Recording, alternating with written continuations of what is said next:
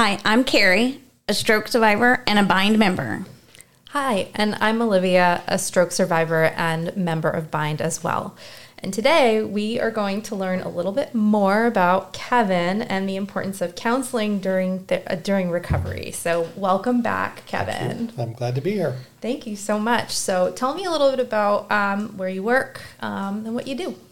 Um, right now, I'm working in Frisco at Baylor Scott and White um, Institute for Rehabilitation in their day neuro program great question to lead to, to kind of follow up with because I have very very little experience with day neuro. Mm-hmm. Um, what is day neuro? So day neuro is a post-acute rehabilitation setting.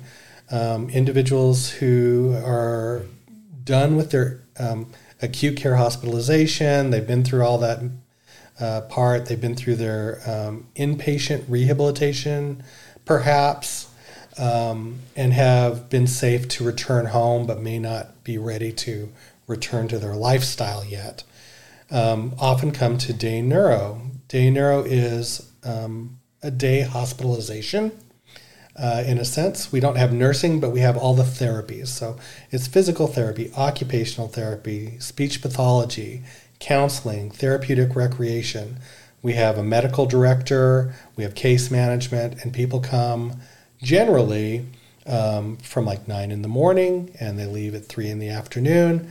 And in between, they do all the kinds of therapies that I just described um, with a focus on returning to all those lifestyle skills. And one of the big differences is that it tends to be a more dynamic type of therapy. So um, you get all the basic PT focus and the OT focus, but then we start working together and taking that and doing things with it because the brain learns better by doing things. Yep. So um, it's a lot more collaborative, it's a lot more engaging, and it, it can be um, very personalized. Um, so, yeah. Well, thank you for yeah, thank you for answering that long-awaited question on my yeah, end. no problem. and I, I, would just add in um, because I know when I was in day neuro mm-hmm. at different place, and you mentioned it here. So, what is the how does the counseling aspect fit in? What is the benefit to a newly acquired brain injury for okay. counseling? You know, I, I, tell my brand new clients when they come in and their families that um, psychology kind of breaks down into two major pieces in day neuro. One part is neuropsychology, which is predominantly an assessment and descriptive field. It's a, um, you know, it's a PhD um, psychologist who, if you can imagine, an MRI kind of looks physically at your brain um, and tells you what's in good condition, what's not in great condition, and how they're doing.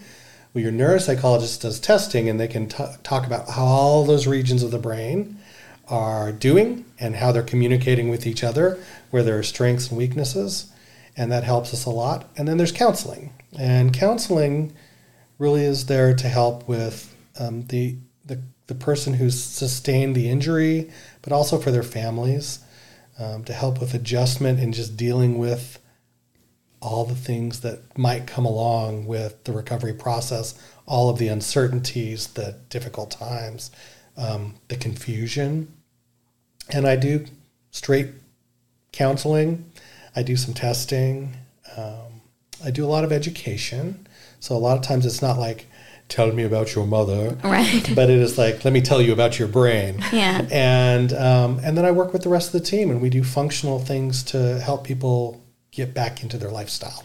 I want to focus on one thing you said in mm-hmm. there. I'm not trying to hog the show, but because um, I kind of do remember this, but talking about that the counseling that you do for the new brain injury patients is not just for the brain injured, but for the caregivers. Yes. And we try to focus a lot of that too on the caregivers here that people don't seem to always get that a brain injury didn't just affect the person that had it; it affects the entire family. That's right. And the whole dynamic in the family changes. And, and you know, like our friend Carl always says, he's like, no one takes a class in high school on what to do after a brain injury. You know, and his wife had to refigure everything out. Yep. My parents had to bring home a 38 year old child. So I'm glad that you mentioned that that this counsel this counseling is not just for the brain injured, but for the whole family. Yeah, adjustment is, is a much bigger idea than just I feel sad because I can't do what I could do. It's much, much bigger than that. So, how do you respond when a patient that doesn't think that they need like counseling? Um, what, like, well, yeah, what, what do you think is the, how do, how do you kind of approach that? Well, I, I get that quite a bit. Um, you know, most of the time I try to talk with them about what it is they do want to work on. And I do have a, a number of clients that I work with that would say they don't really have any mood related problems at all. And they're doing pretty well. I mean, I think they're pretty much right. But they do have other things that they want to work on. And so I usually let them know that my focus is to help them to resume being independent. I'm a cognitive therapist, so I'll come alongside, you know, say speech therapy is working on some fundamental skills. I'll try to find activities that we can do that will utilize those skills and so they can get reinforcement but not just do the same paper and pencil routines that they might do independently or at home it's much more dynamic i might even be able to bring in another therapist or, or another client for some of those if we want to do a more dynamic activity but we just try to work with what they've got and what is important to them. And when the mood stuff comes around, we've already got rapport built because counseling is a, is a, is, it's a it's a relational therapy, and you know the whole they say that you know the supportive relationship and environment is what allows the person to take the steps they need to take to take care of themselves, and so that's you know I got to be a little creative in sort of building that rapport and we do what we can from there. And sometimes, sometimes you know, people have the choice not to participate, and we figure that out too. Well, can I ask one one extra question? Um, what can you give me some examples of like things that you've done, depending on like what you know? I guess whether it's a because there there yeah all kinds of I, I know about Rummikub I do know that but well an occupational therapist and I for eight years ran a cooking group Oh. So, what is oh, a oh, counselor doing that. in a cooking group? Yeah. And this is maybe kind of an insight into day neuro as well. So, for the for the patient, the client, they're making lunch, and we made. I mean, we made good food and we made it from scratch. We made sushi, we made homemade pasta, we made, you know, everything you can imagine. I mean, it was like amazing group. So obviously, occupational therapy is working on the you know kitchen safety, hand dexterity, occupational therapy things. What's a counselor doing there? Well, I'm watching that person's ability to read and follow directions, their self awareness, their ability to relate to the other people in the group, um, their ability to make changes as unexpected things happen, how efficiently that happens, um, and then their flexibility in doing that in a sort of a natural way, or is it really challenging for them? And so for the client, they're just doing something they enjoy. It was a voluntary group. And they're having a good time doing that. For the therapist, we're doing something really meaningfully um, goal oriented. And then we can sit down and talk with the person afterwards and say, here's what we noticed. And here's where we see really great strengths. And here's some things we want to work on. Wow. So, and I tell people in, you know, in our environment all the time, it's like, we're not testing you all the time but, we, you are. But we observe everything. we measure everything.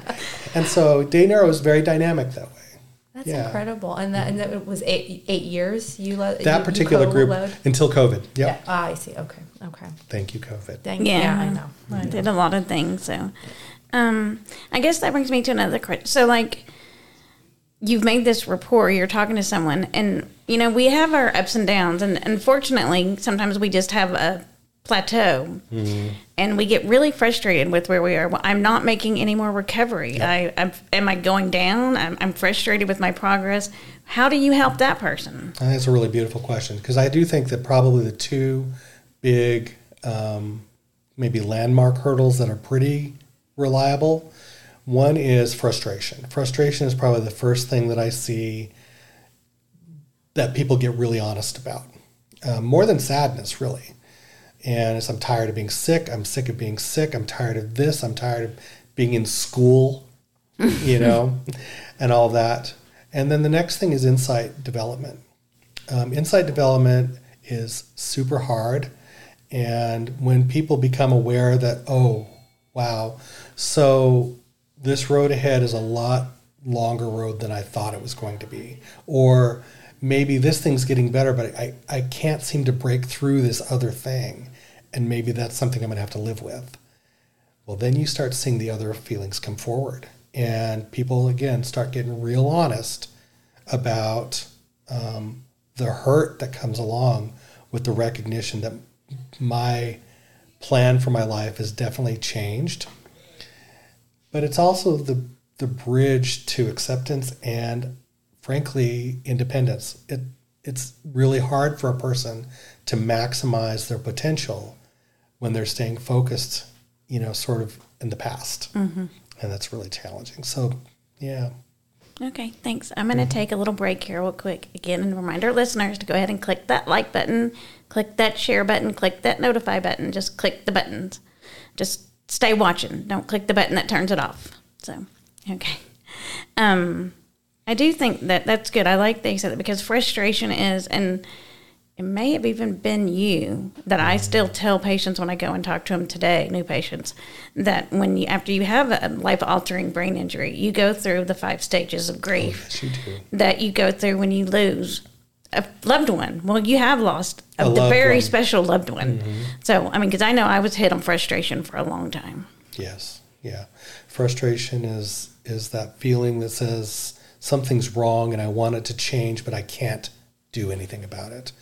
And it's a half truth because obviously you even today in in your world of you know doing podcasts and working and you know maximizing the life that you're living realize that you know i still can keep doing things. I mm-hmm. can still advance and, and and make it better. And so while i can't undo what was what occurred at that point in time i do have control i have control over a lot of things and that control is maybe the the safety relief valve you know from frustration people i do i can do something Right. It's a really hard. It's a hard. It's a it's a hard road in in that sense, and it's been yeah. I mean, I think for for everyone in their in their own you know recoveries and their journeys, um, particularly with grief, um, that frustration. It, it, it's it's a big chunk. So um, thank you for doing what you do and helping guide people um, towards you know towards acceptance ultimately, right? So. Um, well, so um, Kevan, do you have any good resources um, for brain injury survivors and caregivers um, that you know you can that you can basically share Sure. um, to learn and heal during recovery? Um, there are, you know, there's tons of great, you know, um, self-help types of books, and it's really individualized. I mean, I could go down the list of, you know, you know, here's, you know, here's how to, you know, be more optimistic or do these kind of things. But I, I think one of the ones that I actually really enjoy sharing the most are other people's great success stories. So things that I kind of like to turn to. Um, if, if, if a person can find them, is Jill Bolte Taylor's book, My Stroke of Insight. Um, Funny Jill, fun story actually. I actually um, because I couldn't read right for Right. um, f- well I, I'm still struggling, but I, I can read, but I you know I'm still struggling, and so um, I actually. Um, where I was living before, um, I happened upon um, one of the the um, free li- libraries that Yes. I had in my area, Uh-huh. And that was that was in there. So it was just really nice to actually get you know to, to actually like physically have it and, and like read through it. It's such a Sure. great great it's a book. great, yeah encouraging story. An interesting thing about Jill Bolte Taylor's story is that really her recovery happened before a lot of what is, you know, neurorehabilitation even existed. It was, Yeah. it was in the '90s. This, you know, there were a couple of things around, but yeah, she she and her mom basically did the did the work. yeah because she was a neuro was she, she Neuroanatomist she was a neuro yeah she at was Harvard. a sci- yeah she was she's incredible yeah, brilliant, yeah, yeah. yeah. But I also like um, if you want to go on YouTube, um, uh, if you look up Jason Crigler, really, really um, enriching, amazing story. There is actually a video uh, that's out there called Life Support Music. Um, this is the Jason Crigler story, and that's the full story. But you can go on YouTube and see him talk about his remarkable recovery. um, a gentleman who at seven months was still in a semi-vegetative state after his injury and had a absolutely beautiful ultimate recovery in you know in his life. Um, I also like uh, Kevin Pearce's mm-hmm. story. Um, you can see the maybe track down the Crash Reel, which was an HBO film, um, and um, another really good one. And it's a little harder to find, um, but uh, the story of Bob Woodruff, who was an ABC News reporter who got injured in um, Afghanistan. No, I'm sorry, in Iraq and uh, they did a documentary to Iraq and back. But his book um, with his wife Lee is out there. Really, again, beautiful story of a person who had a really remarkable injury, had you know uh, uh, an astonishing recovery. And I think looking at those people who've been down the road, they talk about all these things that they never saw the end of. You know, that we never expected the mm-hmm. end of and then all of a sudden, here they are telling their story, and all this beautiful outcome. And um, I, I want to kind of throw in one last little thing if we got the time. We have the of course. Okay. So people come to neuro rehab. They have goals. They want to walk again, talk again. They want to be able to move that body part efficiently. They want to be able to read. They want to be able to see. They want to be able to do these specific things. And I want that too. I think it's really important. But as a counselor, there's a part of me that thinks if you come, you work for months towards getting that stuff back, you get back to your baseline. It's a little bit of a letdown that I worked all this time to get back to par. However, I look at people in bind, I look at people, you know, that I've worked with in other settings who have gained something and it's a little bit harder to find something, a meaningful something that is deeper than that tangible recovery stuff. And they say, yeah, but if I hadn't been through that, my life wouldn't be this better this way now. And I think that that change of self, that deep change of self, is a powerful thing. And I think, you know, when, when, you know, we don't know the outcomes of everything, it's a meaningful direction to go. I agree 100%.